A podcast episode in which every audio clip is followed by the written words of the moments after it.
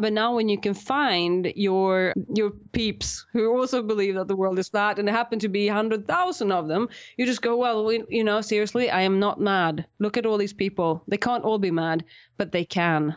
This is Defender Radio.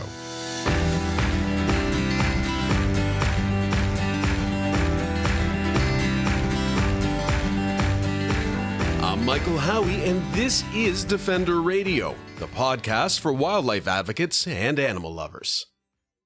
It's contest time. Getting reviews on the Apple Podcasts app, iTunes, and other locations where you listen to the show goes a long way in helping new people find Defender Radio, hear the messages from guests, and ultimately help the animals. We're giving away a Defender Radio tee this week, and maybe a few other things in coming weeks. All you have to do to enter now and in the future is leave a review on your preferred podcast playing location. Send me a screenshot through social media or at michael at thefurbearers.com and include your phone number and address. I'll randomly select a winner from those who submit a screenshot at the end of the week and announce the winner on next week's show. This contest is open to all listeners in Canada and the continental US. Science literacy is growing more important by the day, particularly for advocates looking to make change in the lives of animals and the environment. But between complex academic papers, bureaucrats, and others who don't fully explain theories or provide citations, and the world of instant access social media, it isn't always easy to be on the side of fact.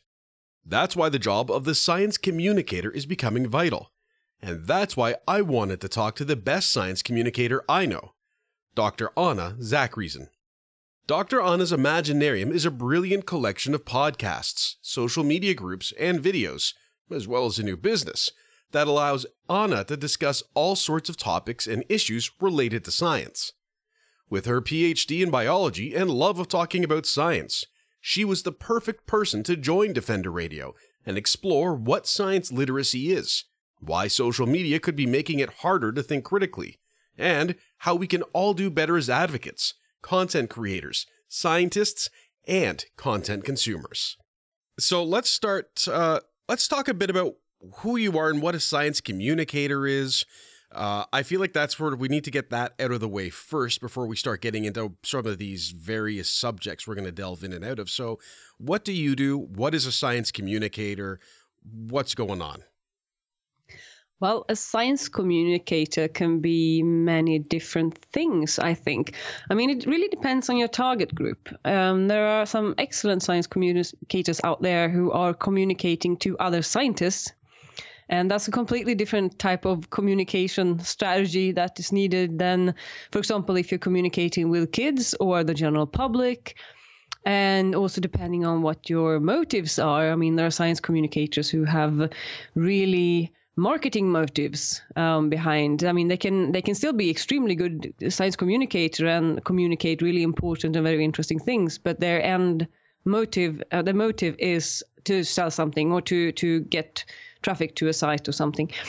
Um, so that's one thing, and then there are people who are doing it as a hobby thing on the side. Um, and have different motives basically uh, and then yeah well so For me, it's um, I really love communicating with the general public because there's nothing better for me to just see a person suddenly light up and just become really interested in that really really boring subject chemistry or biology that they all say like oh i had a teacher and she was so boring and then have that person to write you emails for weeks afterwards just asking for another book and another tip and another youtube video or something like that.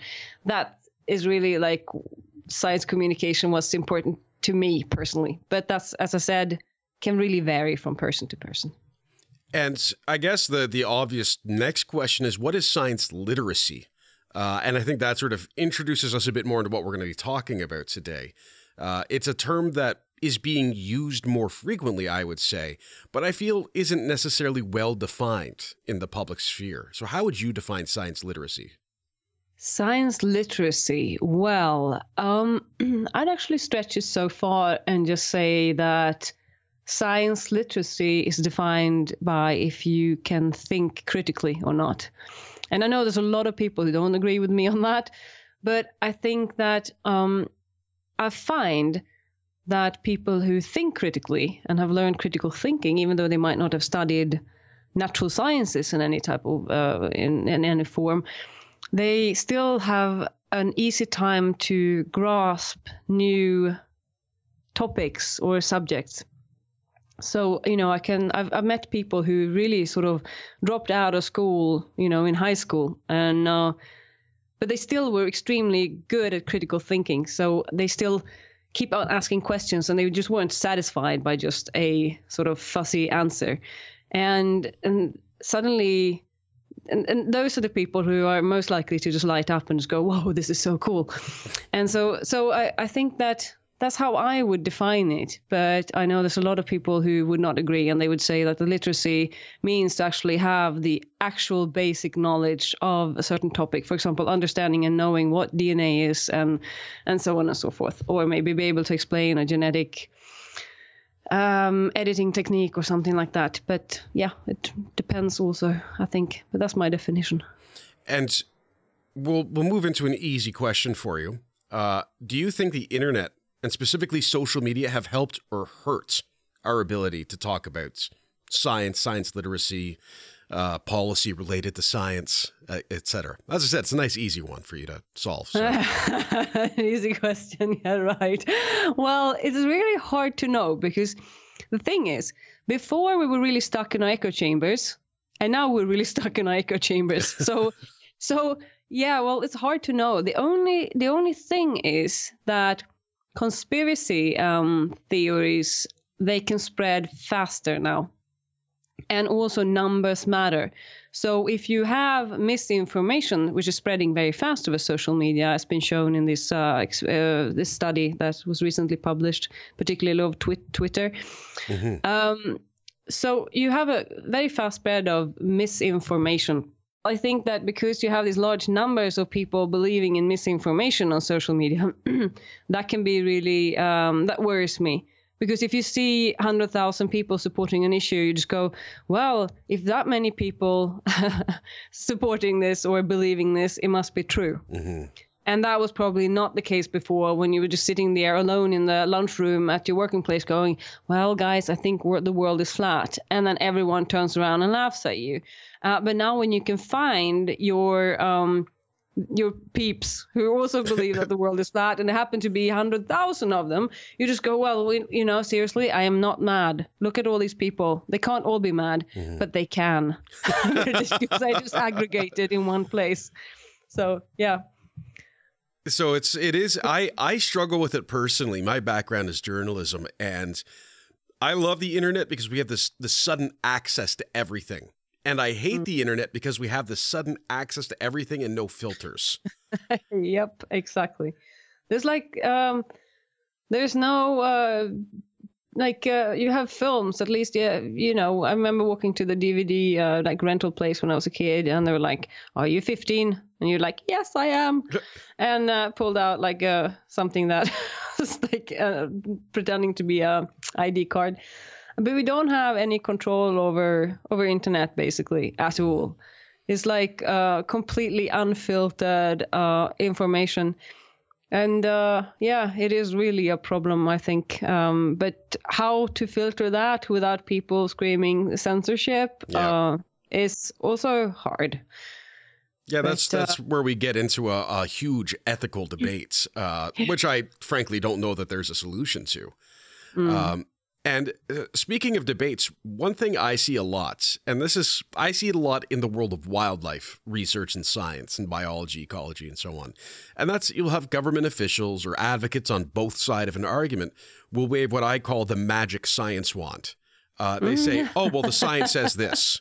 And then, I knew exactly what you meant. yeah, and, and, it's just okay. Well, that's the end of the conversation. And uh, you know, two recent examples. One is a uh, scientist in Alberta uh, one of our uh, western provinces, saying that grizzly bears can't be rehabilitated, but then offered no evidence of this whatsoever. Mm. Um, another very, very common one is that if we don't cull this animal, they'll overpopulate and then the zombie apocalypse will come. Uh, I, I think that particularly for people coming from the scientific community, the citations and references would be standard. Why do you think that falls so flat sometimes? Well, um, I have many enormous problems with the scientific community and how things are published and the whole system, how it's set up. And as with all uh, professions, um, there are people who are better at it and worse at it. Um, so when you publish something, you know, there are certain things that you have to follow. You know, you need to have your references. It can't be plagiarism, etc., etc. Um, okay, I'm not talking about the predatory journals now because they work under completely yeah, different yeah. Uh, different rules. Um, so you have you have this setup, and um, well, when it comes to communicating with the public um, or with um, people who are outside of this peer reviewed academic world, other rules apply. So many times um, I feel there's a small arrogance as well from scientists, just um, thinking, okay, well, I'm, I'm right. So mm-hmm. I don't need to sort of add any references or make an effort in communicating this properly. This is uh, rare um, the um, experience I have from Sweden when it comes to ecology, uh, the colleagues that I've been working with there have been extremely good when they communicate with the public. Stakeholders always, always involved. Um, even meetings with the stakeholders between scientists, um, uh, politicians, people living in the areas that are affected. And uh, those projects have also been extremely successful. So if you really need sustainable change to, to happen, you need to involve everyone and you need to be completely eye to eye honest with everyone and have an open conversation. So, but I, I have seen from other places these reports where somebody is just telling people mm-hmm. things, and and that I think is an old way of communicating that just isn't right. And sometimes if you have somebody who might not be very thoughtful either, you might end up with reports or um, things like that. That is basically uh, it's just a statement and not and not even backed up. Yeah, and then of course once it hits the media, uh, an opinion becomes fact. Exactly. Yeah. Uh, and there was a I actually so I wrote down some of the words in this, and I'm probably going to pronounce them wrong, so please correct me. But a few years ago, uh, the media took research and extrapolated it just to a level of ridiculousness that I don't think has been seen since.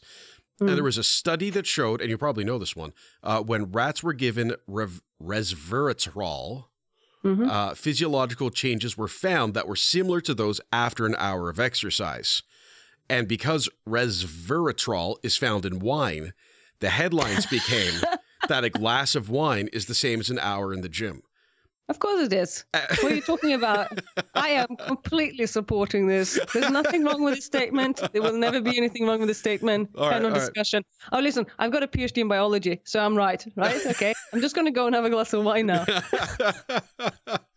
but I mean, it, it was remarkable how quickly this spread.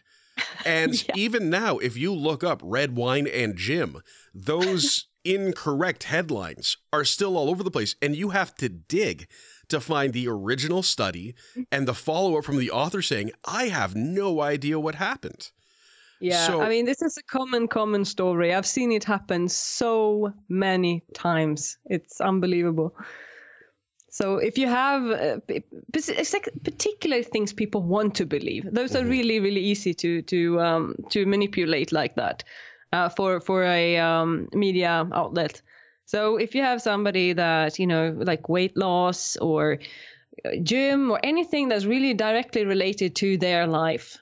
I mean, things that, for example, if they found a specific gene in in a worm that will make it uh, wiggle a bit faster or something like that, yeah. it won't really sort of affect people's lives directly in that way. So they won't it won't spin like that. But anything that has to do with you know health or yeah, or just uh, your general life. I mean, that that will spin. I mean, but, but look at this.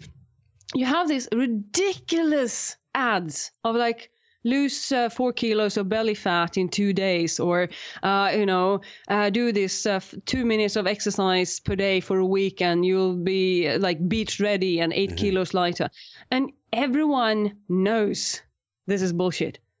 Everyone knows. And still, these are successful ads year in and year out, and they never go away. Mm-hmm. So, because people want to believe, you know, and if you have people wanting to believe, um, I mean, even I thought it sounded like a great idea. This study. so if you have that belief, you know, then then uh, yeah, it's easy to put a spin on things. Very easy. Well, and you've done a couple of videos on things like urban legends uh, in science. Mm. As I would say, a science communicator, um, what is the best way for people in the media, from the New York Times down to a podcast like mine, and readers to sort of take the information they're getting? Uh, and I, I don't want to use the, the the bullshit detector because everyone's detector is set a little differently. Uh, but what are some of the things we can do when we see a headline like this or we see a reference to a study uh, where they say well a 10% increase and then when you actually read the study it's like a an actual change of you know one out of 1000 um, yeah. so how do we how do we break that down to make it safe to consume science mm. i would say okay so i have like just one one really easy tip does it sound too good to be true then it, it, probably is. Yeah. that is like it's extremely unlikely I read something and I doubt it and it turns out to actually be true. Mm-hmm. I, I, don't think I've ever experienced that actually. In, in in every case, if it sounds too good to be true, it is too good to be true. Um, or there is at least a catch somewhere. So um, that's one thing that I would absolutely just uh, and and also if I get extremely happy or extremely angry of an over an headline. If I feel any of those two responses from a headline, the likelihood is very large that I'm being manipulated in some way, and it also means that it's either going, f- um, it's working for my uh, my own biases, my echo chamber, or against it, which means that I'm reacting very very strongly, aggressively, even though uh, even though they, it might be right. So those are two feelings that I really um, check in myself as well when I read things. Am I feeling positive, very positive, or very negative? Warning flag. Yeah. this is. Well, and then once we've done that, how do we break out of the echo tra- chamber? I guess that's that's sort of ultimately what it is, and I see this a lot because I'm very clearly on a side in an ongoing argument about use of wildlife, uh, consumptive mm-hmm. use of wildlife. And I know that I am frequently shown information that will support my belief. Uh, and again, with a background in news, with a, a, general understanding of the sciences, I still get caught saying, oh, well, look at this one study. And, mm-hmm. you know, mm-hmm. when I sit down later and think it over and I say, yeah, you know, it's a small sample size, it hasn't been repeated yet, on and on and on. But how do we break out of the echo chamber, do you think? Or can we in the age of social media? That is really, really hard um, because often if you ask the questions that you want to ask, you often get showered in aggression. Mm-hmm. So even though I take one example, um, I was interested, genuinely interested in some um, vaccines and about. Uh, I mean, I'm I'm really sort of working for more vaccine knowledge and um, hoping that the vaccination levels increase because I'm really not um, really uh, interested in having epidemics uh, returning mm. all diseases. So, but I also feel like you know it's my responsibility then to to really get all the facts and also understanding the actual risk levels because uh, that's something I can't just stand there and shout it's all good uh, yeah. and not, not actually knowing that it's all good. So, and I have been spending some time and asking honest questions in a few few groups. I know I, of course, I've been searching for peer-reviewed studies as well to actually get get some meat on the bones on, from from that side. But I thought it was interesting to just have a look how people are thinking and stuff like that. Just by asking a question, um, you could basically just receive threats. Mm-hmm. it's like if it happens to sound like you are actually questioning their their their views. But I've seen that on science sites as well. So I'm not saying that this is a one-sided thing. It happens uh, both ways. So So even if you are curious and you want to leave your echo chamber, uh, you still have questions that you want to have answered, I presume. And if you ask those questions, it can be very, very hard because you might not get let into other echo chambers. That's the problem because they don't want to be asked things either. Yeah. And uh, this is hard. Yeah, and there's been a lot of uh, bits and pieces coming out about things like the um, the rebound effect, or sorry, no, I don't think that's it. Backfire. Backfire. backfire yes, effect, that's yes. the one. Yeah. Um, and that's fascinated me, especially as an uh, professional advocate, and is really informing how I approach writing certain things and so on. Because, like, it's it's remarkable that, and I think it was actually probably vaccines that they were talking about, or pharmaceuticals in one study. When people Mm. were given evidence that contradicted their beliefs, they dug in more on their beliefs. Yes. Yes. Yes. Like that. but it also depends a bit how you how you approach them. I think I, I, I can't really really remember the, the study in detail, but I but I have some vague memories of that. They only tested a few ways of communicating and not really sort of changing that. So so I think that if you are um, on social media, it can be very hard. But if you meet a person one to one, I think that you have a fair chance of actually um, by asking them questions. yes. You know, how did you how did you get to this point, and you know what made you uh, become a believer in this, and you know, and just keep on asking and asking and asking, and eventually they often ca- can get a little bit irritated, but um, they uh, sometimes uh, go home, sleep over it a bit, and then ask more questions. Yep. Uh, and speaking of getting irritated a bit, uh, you've spoken out against the anti vaxxer movement. Uh, that's a good segue, right? Say Uh, again? That was a good segue, right? Yeah. Uh, and I'm going to, before I ask the question, I'm going to preface it that I have someone with an autoimmune disorder in my family. So I am very, very grateful for professionals like you uh, who do speak out against that because it is, it literally puts a family member's life at risk for me Yes. when yes. people don't take this seriously. So when we see measles outbreak in this city, it's like, well, guess where we're not going this year uh, Yeah. because it's that serious.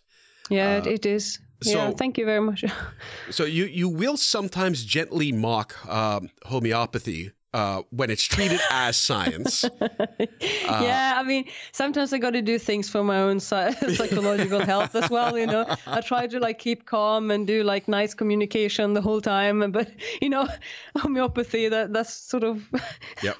that's I can't stop laughing. it's too funny.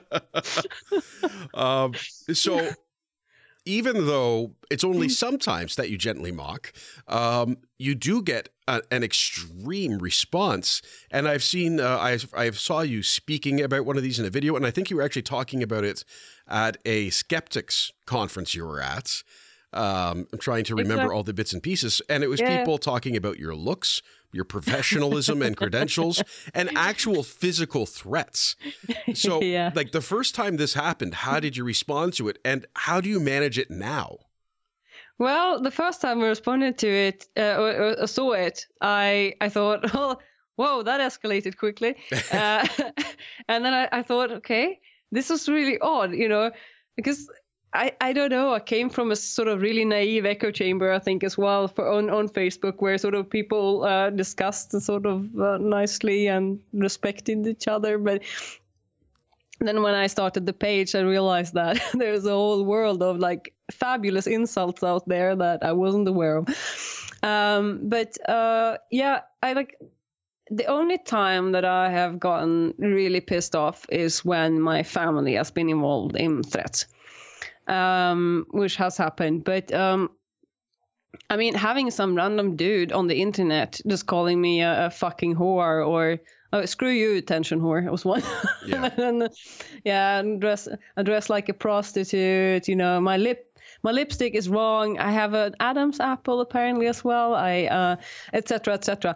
And right now I just collect them, and I think that they're like. Um, I often, as soon as I get something, I put it out on. I, I remove the name and I publish it on my page like within seconds of getting it. Uh, so it's actually been really, really quiet since I started doing that. like, you know, I got a few like I think six months ago, and then I, you know, I just put them straight out, and then it was quiet. So, Yep. so I'm happy. Yeah, but now I just realized that I'm on uh, a target list for um, the anti-vaccine movement. There's a there's a list uh, circulating apparently right now. This is just so ridiculous. Um, and because I've been speaking for vaccines, I am on that list. So I'm expecting new things to come in soon. so mm-hmm. we'll see we'll see what they say anyway i guess it's it's taking away the power is sort of the uh mm. the action that's happening there um yeah suppose yeah no, I, have a, I have a question from someone on a discord from another show i'm on uh, who is actually a uh, researcher as well as a scientist. And mm-hmm. she said that the public has a skewed view of what a scientist is, what an experiment is, how long it takes for results, how predictions really work. Um, and on the flip side, scientists have to show they are relatable, that they are people too, that share some of the same experiences. Uh, do you think that this is a shared responsibility for science to become more accessible to the public? Yes, absolutely. I mean, um, I think the most important thing is to not separate kids out of school too quickly and have like a small group learning science and the rest not, but to sort of um, have critical thinking as a part of the curriculum, irrespective of uh, what topic they learn. And then when they grow up, they will probably be more adept into understanding science and appreciating science as well. And from the scientist perspective, I think it's extremely important that scientists actually communicate outwards. Um, I understand why it can be very hard. I mean, I, I've been working in research myself. I know how much you work, what ridiculous hours you put in for so little money. So to also have that expectation that when you work like that, like when you, when you sleep in a lab on a, on a in a sleeping bag just to be able to take your samples, to also then go out to be this wonderful communicator, it's really tough. Mm-hmm. So um, I completely understand that, but I think that there's a lot of institutes that could actually improve their media centers uh, a lot. I mean, Jesus Christ, I've seen like some uh, releases from media centers that weren't even uh, search engine optimized, so they weren't. I mean, and and really poorly written and uh, just basically misunderstanding served on a, on a silver platter. Um, so I think that there should be better communication between the scientists and the media centers to actually have like uh, I don't know workshops together, maybe once a year, just to meet up and be become like uh, first name basis on on mm-hmm. on that with them, so that you can actually you know what what possibilities there are to communicate your science. And i think that's also for for particularly for the young scientists to have that feeling of that you know this is actually of interest for the public. I think that could be a very good and motivating thing as well. So but uh, the academic system is old and slow and needs uh, revamping from the bottom up. So I, I, I don't really know how to solve this, but um, better communication has to happen. I wanted to um, ask you about uh, endometriosis. Uh, endo- mm. uh, are you comfortable talking about that? Yeah, yeah, absolutely. So you you have spoken about your life with endometriosis. I think I said it right yes, that time. Endometriosis, yes. Endometriosis. Um, I am just a parrot, so I should really get people to say things for me ahead of time. Uh, and you you spoke at one time about how life with it has informed your opinion on people that may be looking for miracle cures or traditional mm. medicine. Uh, are you able to share that? Uh, I, it's almost called a revelation, it seemed, that you had, uh, just sort of giving you a different bit of insight. Yeah, I mean, the, the thing is, I, I often see people getting very, very angry with uh, with people searching for alternative treatments and so on. But I think it's very important to understand their personal backgrounds. Um, I was diagnosed with endometriosis uh 2005 but then i had already gone 10 years with very severe pains in my stomach. Um, it's very common that women with this illness are have to wait for about 10 years before they are actually diagnosed um, which is a shame. And i hope that that will change. Um, but what happens when you live with chronic pain is that you become desperate. Um, you there's a lot of pain medications that you can take, uh, but there's only so much you want to take because uh, obviously, if you take a lot of ibuprofen every day, eventually your kidneys will give in. Or if you, I mean, there are stronger medications that, that I have never taken at all because um, because of worries that you know what happens if you get addicted and so on. So, but um, I've had this my just my fourth surgery. I had three weeks ago now, so. Um, next one will be even even bigger. Um, but you have a lot of pain and you have a lot of other problems. You're extremely tired sometimes and so on. Uh, so what happens when you have a chronic illness? Um, you basically don't get diagnosed. Uh, doctors they don't believe you. Um, you extreme pain. You even get sent to a psychologist because psychosomatic disturb, mm-hmm. and uh, which basically wasn't the case uh, where they discovered when I had my emergency surgery. But you get to the point. Um, there are two things here that I would like to to say, and this is the first thing: is that you are desperate. So, and you know you can never be cured. It's never going to happen. So you're going to have to live with this. So, in order to feel that you got some sort of control over your life and over pain and so on, you might start looking for alternative treatments. And I don't even have a problem with people doing this. I've done this myself, even knowing that I was looking for placebo. Mm-hmm. Um, but but some rituals and you know, even if you go for massages, I don't want to call that an alternative treatment, but um, acupuncture, whatever, you know, just getting attention from a person that listens to you and understands, or, you know, at least pretends to understand, um, it does a lot good for your psyche instead of having some, a doctor telling you, okay, we've got five minutes. Okay, you've got endometriosis. Do you want to have this really, really heavy hormonal treatment that's going to put you in a, in a, in a synthetic um, uh, menopause and make you get depression? Um, if you say no, then just go, so why are you here? So yeah. that can be really harsh. So if you have suddenly an acupuncturist who takes an hour and, you know, calms you down and say everything's going to be good and all that, it's understandable. It's completely understandable. Uh, that doesn't mean that I don't understand the problem with the ethics of people lying. I've had alternative people, treatment people, telling me that they will cure my endometriosis. And this is where my patience stops mm-hmm. because that is not true. That is complete and utter bullshit. So, um, but I hope that the sort of caring part of the AltMed crowd could be brought into medicine in a better way. But how to finance that, I have no idea. Yeah. But I think that this is where we have a problem. I, that was a very heavy story. Um, it brought me down, and I feel bad Sorry. now. No, it's okay. No, no, it's it's a very important story, and it's it's. Mm. I'm very thankful that you shared. It. It's just very like I need to sit and let that sink in now. Um, but we will push forward. Uh, I have two more questions I wanted to go over with you. One, I can't remember now. Um, so you you have your Dr. Anna's Imaginarium channels. Uh, you do yes. podcast, videos, Facebook.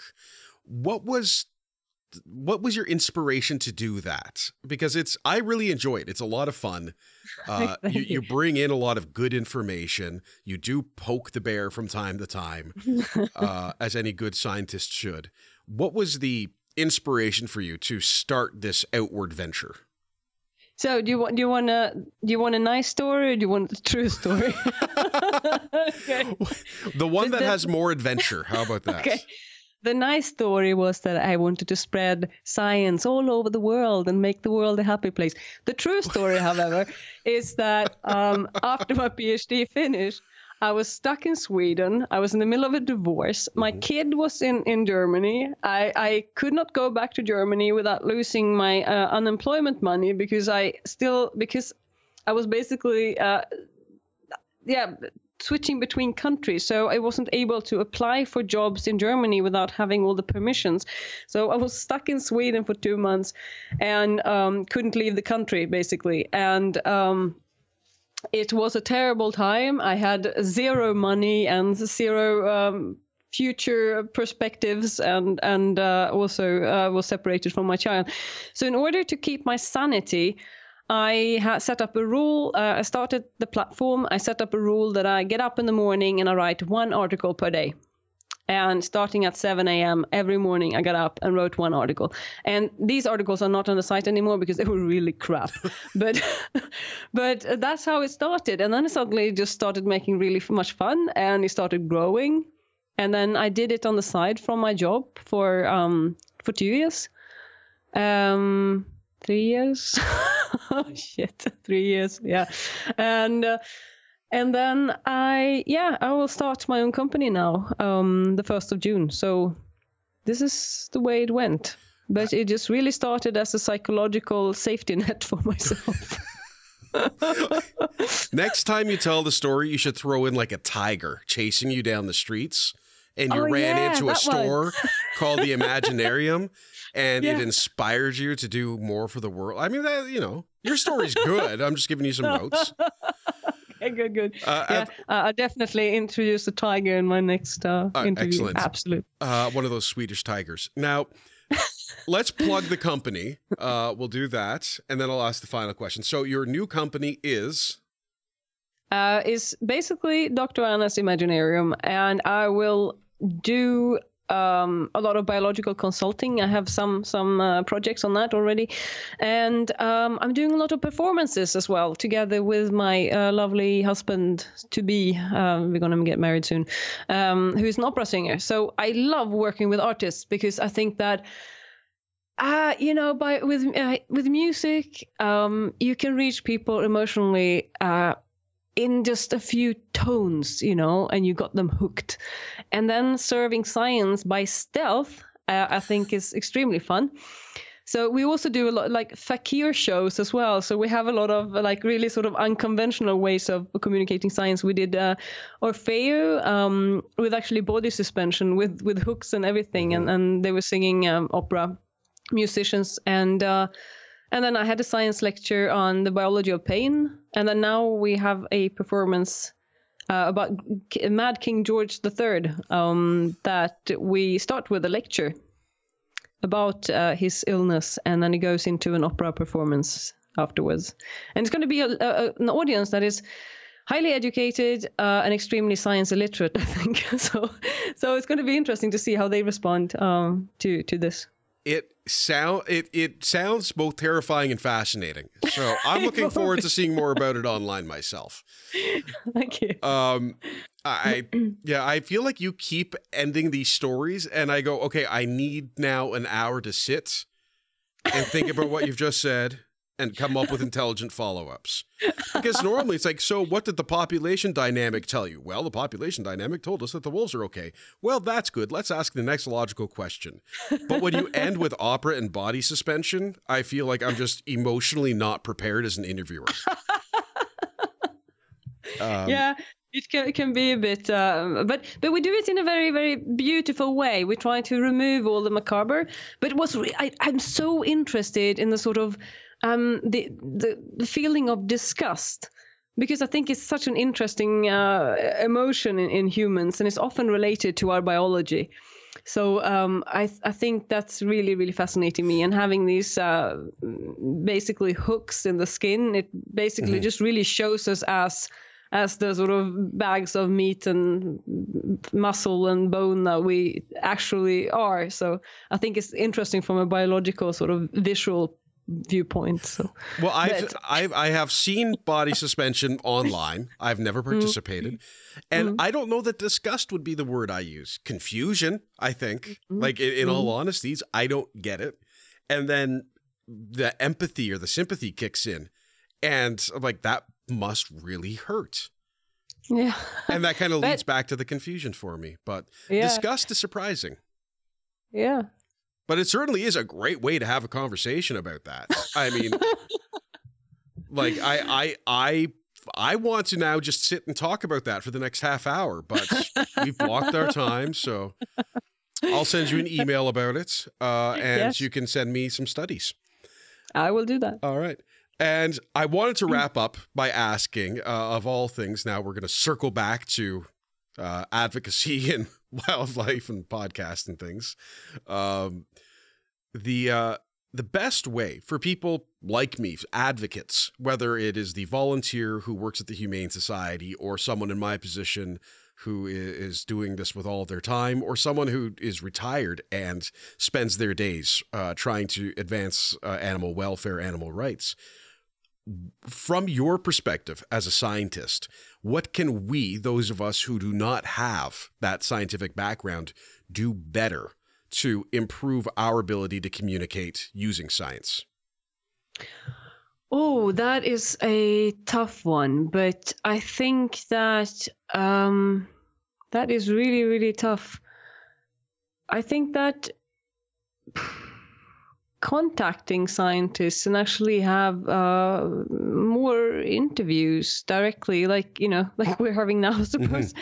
But uh, because you, you often see this. Um, um, stories about science being written about very clinically or very uh, very sort of um, either it comes from from a very sort of marketing perspective as going oh, oh look at this new startup uh, producing this great uh, new genetic engineering uh, stuff you know mm-hmm. um, or you have this um, quite uh, dry dryly written piece um, and I think that to have somebody every so often just going, look at this because this is so awesome, and then just being really sort of um, you can that you can read things and actually feel the enthusiasm of the person because yeah. you know when you when you read about um, movies or about music um, you can often feel that through the the words what the author is feeling um, and why not why not science? Because uh, this is how most scientists i know they feel like, like that. They feel you know when you discover something new uh, or when you when you an experiment works out and you just have the results and you just see these patterns. I mean it's amazing. It's like it's describing the world around us. L- life itself it's like it's like what can be more cool than that so, and this is what I'm sometimes missing. It's really sort of just uh, often reports about things that have happened, or, you know, scientists have now found that if you give rats the, you know, in that style, and, and it's, it's a bit of a shame that you don't get that sort of personal story about about scientists doing science and finding cool stuff. Because back in the Victorian days, um, this was the case, and even the sci- even the peer-reviewed studies sometimes even included that somebody's going like this day was the most amazing day because the liquid suddenly turned clear you know mm-hmm. and then and then they describe the experiment so uh, that has sort of gotten lost somehow and uh, i think it's a bit of a shame to learn more about Dr. Anna's Imaginarium, find her on Facebook, Instagram, Twitter, YouTube, or visit her website at annazachariason.com. That's it for now, folks. I want to thank Dr. Zachariason for joining me and spending so much time talking about this important issue. I also want to thank all of you for listening and leaving reviews on iTunes for your chance to win a Defender Radio t shirt. Until next time, I'm Michael Howie for Defender Radio, reminding you to stay informed and stay strong.